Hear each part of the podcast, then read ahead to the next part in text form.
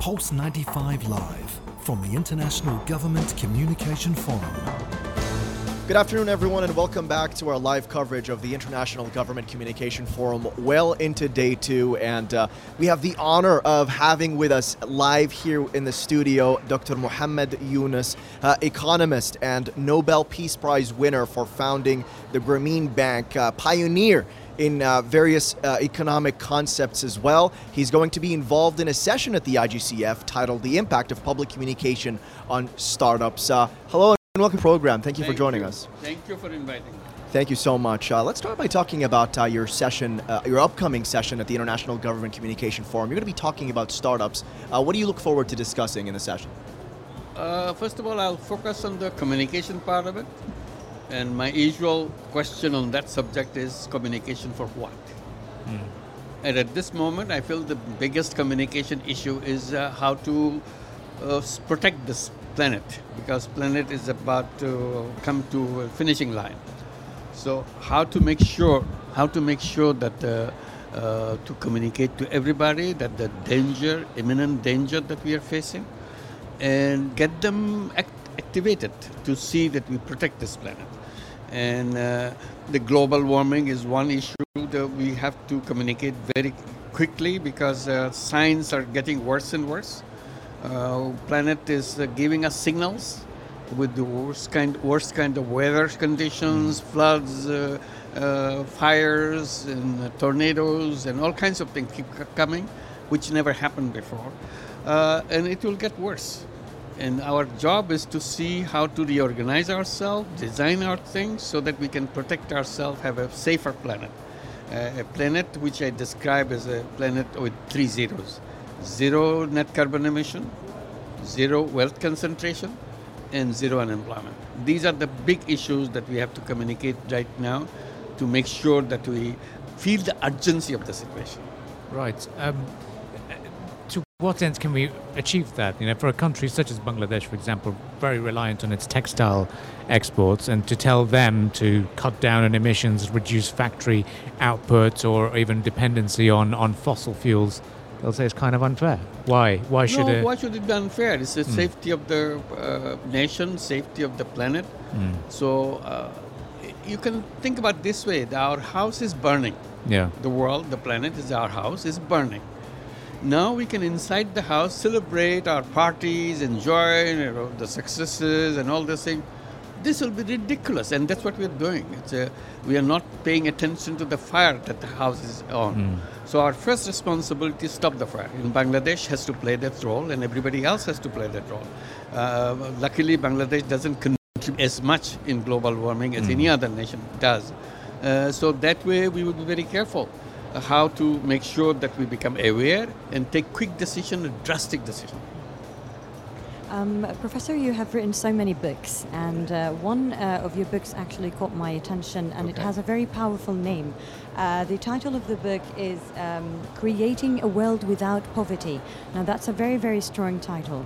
Now, in your book, you wanted to end global poverty and related uh, problems such as gender discrimination and so on. Um, you also wanted to end the lack of access to healthcare and education. Now, when it comes uh, to technology, how far do you think technology can be involved? Now, you shared a lot, lots of thoughts about technology and uh, how to end it, um, end poverty, uh, and the book was 2008. Now, technology has changed, and we've moved forward. So, how far do you think that technology has got potential to end poverty, and has it been achieved? First of all, on the poverty issue, the issue that uh, I try to bring attention to the people, that poverty is not created by poor people. Poverty is created by the system that we built around us. So no matter how much assistance we want to go to the poor people, that will not end poverty.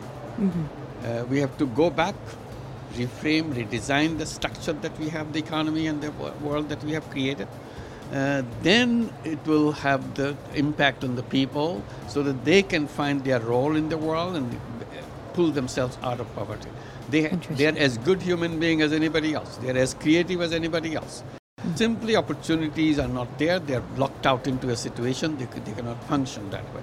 And we have demonstrated it by creating uh, Grameen Bank, the microcredit.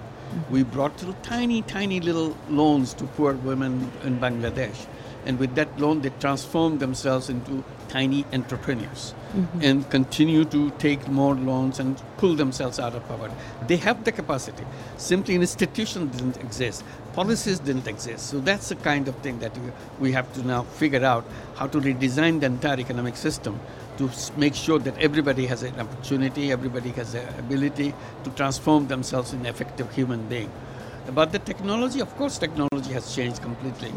But the technology issue is important because uh, technology does what uh, we want to do with it. Uh, technology doesn't have its own mind. Absolutely. It doesn't yes. work the way it will work. Uh, so it's us to decide what we use the technology for. If you want to use the technology to further promote the poverty, mm-hmm. it will create continue to pover- uh, create poverty faster, efficiently. Mm-hmm. Or if you want to use the technology to undo the thing that we have done, technology can be done that way. Mm-hmm. So it's a question of our mind. What is that we want? What is our imagination? What is the goal that we set for ourselves? Technology is a tool. So we can do that. Then if said, said the technology is proceeding and unfortunately now the technology will have its own mind. That's a big departure. That's what the AI is all about, artificial intelligence. Artificial intelligence can think. That's where it kind of gets away from the older versions of technology. And that I see is a dangerous path that we are following. Mm-hmm. Sometimes we are celebrating the fourth industrial revolution and all that. It's all about the artificial intelligence. If machines can think and machines can do things better than human being, what will be the role of human being on this planet? That's the basic question we have to ask mm-hmm. and see whether we would like to proceed with the artificial intelligence as enthusiastically as we are doing, because that will mean end of hu- human being on this planet. Because human being will ultimately mm-hmm. become garbage on this planet. Yeah. They have no role to play anymore. So we have to see that we, is it, technology is good, Yeah. technology is bad. There is a red line. So we draw that red line. We do not allow technology to cross that red line. It should be a blessing, not a curse. Has it has it crossed that line already from what you've been Coming seeing? very close. Can you discuss that close. some more? Sure, of course. It's a, all the technology that's proceeding is replacing human being. There's excitement about the technology Right, is yeah. techno- excitement about technology is that human uh, you become more efficient. You don't need as many people. It can be done. Uh, stores don't need the people to serve. You can do the machines and you pay the machines. Everything is done by the machine. What happens to those people? What happened? It's already there. You go to uh, Europe, you see big stores running, but nobody's selling anything. True. You buy and pay and go walk away. So that's Sure. it. So what? The question is, what happened to those people who were working? Uh, did they get another job, or just simply didn't have any opportunity to find another job? So this is the beginning. Ultimately, all work will be done by the machines because as long as we have the profit maximization world, you'll be replacing human being with machine because it's cost effective. Yeah. Your uh, bottom line gets bigger. True. So this is an automatic process. So gradually people will see that there's no place for them. So this is the threat that we see.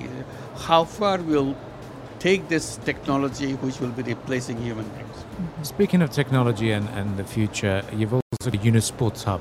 Yes. Uh, you've just partnered about, uh, uh, you know, loo- looking at advancing the uh, the Esports, SDGs, yeah, yes, the esports. yeah. Uh, talk to us about where do you see this this industry Yeah. going, and, and what got you, what got you involved? in Uh, because I've been talking about the power of sports. yeah, You see, I see it in Bangladesh when the uh, World Cup comes. World Cup will soon come here in this Yeah. region. Uh, villages after villages there will be flying flags Yeah. of different countries because of the club they support. yeah, They don't know the country. yeah. Brazil and Argentina, and Yeah, Bangladesh. the- yes, indeed. This is everywhere. And imagine the emotional tie it Yeah. creates all over Bangladesh is not one segment. Yeah. One is Argentina, another is uh, uh, uh, some other country, and so on. Yeah. Uh, but they are committed to those uh, teams. When the team wins, celebrations that you see in the village, they pay, Yeah. spend money. Yeah, They don't know those countries, they don't know those people, but they spend money because their team wins. Yeah. If their team is defeated, dead silence. yeah, People are crying, people are sad, they don't want to Yeah. talk to each other. I said, this is an emotional tie. It's a power. That emotional tie is power. Half the population of the entire world at the same moment watching television screen half the population of the entire world if there's an Olympic going on. Mm. What a power! Whatever you want to communicate with them at that moment, it goes to the half the population of the entire world, first 100% secure that way. So that power is, I said, are we using this power for social benefit, social uh, impact? No. Yeah. We are using it sometimes for um, commercial purposes. We sell things, we demonstrate things, and drinks and uh, watches Yeah. or whatever you want to sell. You are doing that, but not on social purpose. I said we are wasting away a tremendous power in the sports world. Yeah. So why don't we use it for social change? And people started listening to that. And uh, Olympic uh, IOC International Olympic Committee paid attention to Yeah. it and France paid attention to it. So we are designing now uh, Olympic 2024 in France as a social business Olympic. True. Meaning the entire Olympic will be devoted to solving problems of the area where it's held and also around the world. Uh, this is a seven billion euro project, Yeah. okay, one Olympic. So there's a seven billion dollar behind it. But that seven billion dollar could be used for solve the problem of the people around it. Yeah. So these are the issues that we are taking. And esports took it very seriously. They have now partnership with us how to use the power of esports. Mm. They are becoming a big power now globally. Exactly. How to use that power to bring changes in the minds of the young people so that they are becoming Yeah. concerned about the issues rather than enjoy sports and forget about it. Uh, so how to do that? So this is the purpose with it. SDG is one Yeah. that we would like to do, and uh, my favorite Yeah. is uh, creating a world of three zeros Yeah, yeah. and creating three zero clubs for the young people Yeah. so that every young person can be concerned about uh, global warming and wealth concentration Yeah. and unemployment and all the issues that Yeah. we face. Well. I'm, I'm particularly interested as well, uh, you know, dialing things back to the Gr- Grameen Bank and Yeah. even going or back to climate change as well. Uh, empowering working class people. We've talked about lending and empowering uh, struggling families as well. What is it about communication that we can like? What are the, what are the effective ways of communication that we can sort of utilize to make something like this thrive, just as it did in your case? This is a communication True. we're doing right now. Mm. We are talking about it, people listening, ah, what, what does the Grameen Bank do? Uh, they become interested in the subject. That's what the important thing, to get people interested in the subject. That financial institutions are designed the wrong way. Yeah. Hmm. It is supposed to lend money to people. That's what financial institutions are for. But it lends money to people who already have lots of money. And funny thing, it doesn't lend money to people who don't have money. I Yeah. said, this is upside down. You should be starting with lending money to people who don't have money and never had a chance, particularly for women. So they say it cannot be done. So we went ahead and created something and it's done. And as perfectly as any bank will claim to be a perfect one, and even better.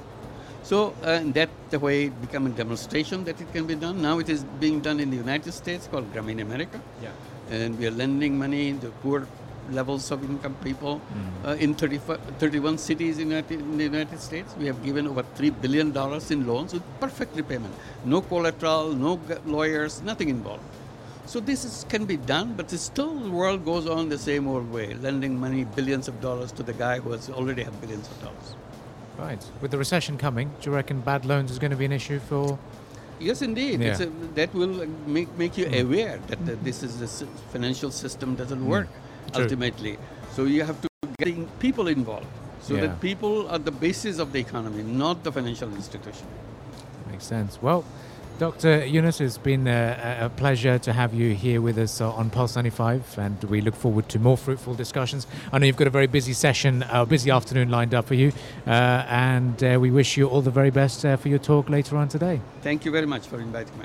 Well, we were listening to Dr. Mohammed Yunus here on uh, Pulse 95. Now we are going to get ready for more discussions here at the International Government Communications uh, Forum, and we'll let you enjoy the business headlines for now, and we shall return right after that. This is Pulse 95, Pulse 95. a story to tell.